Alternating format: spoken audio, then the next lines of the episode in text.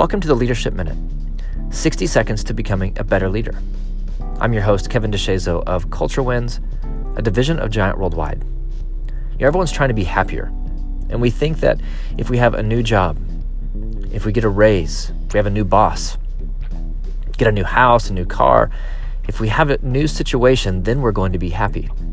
And if I'm happy, then I'll be better at work. I'll be a better leader, a better coworker, I'll be a better parent, a better spouse, a better friend. And then we get that new job. Our boss leaves and someone else steps in, or we buy that new house. Our situation changes, yet we're still not happy.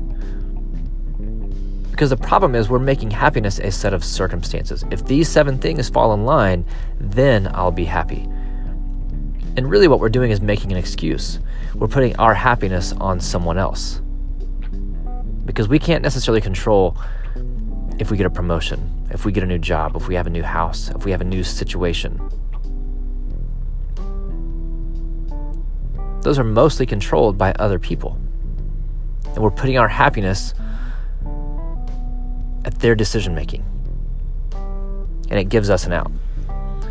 But happiness is an inside job. It's saying no matter my circumstances, I'm going to be happy. It's not a set of situations, it's a state of being. And that doesn't mean ignoring the things that are going on in life, but it's choosing to be happy and to be joyful in the midst of them. I think you'll be happier at work, at home, and relationships if you first start to be happy with yourself.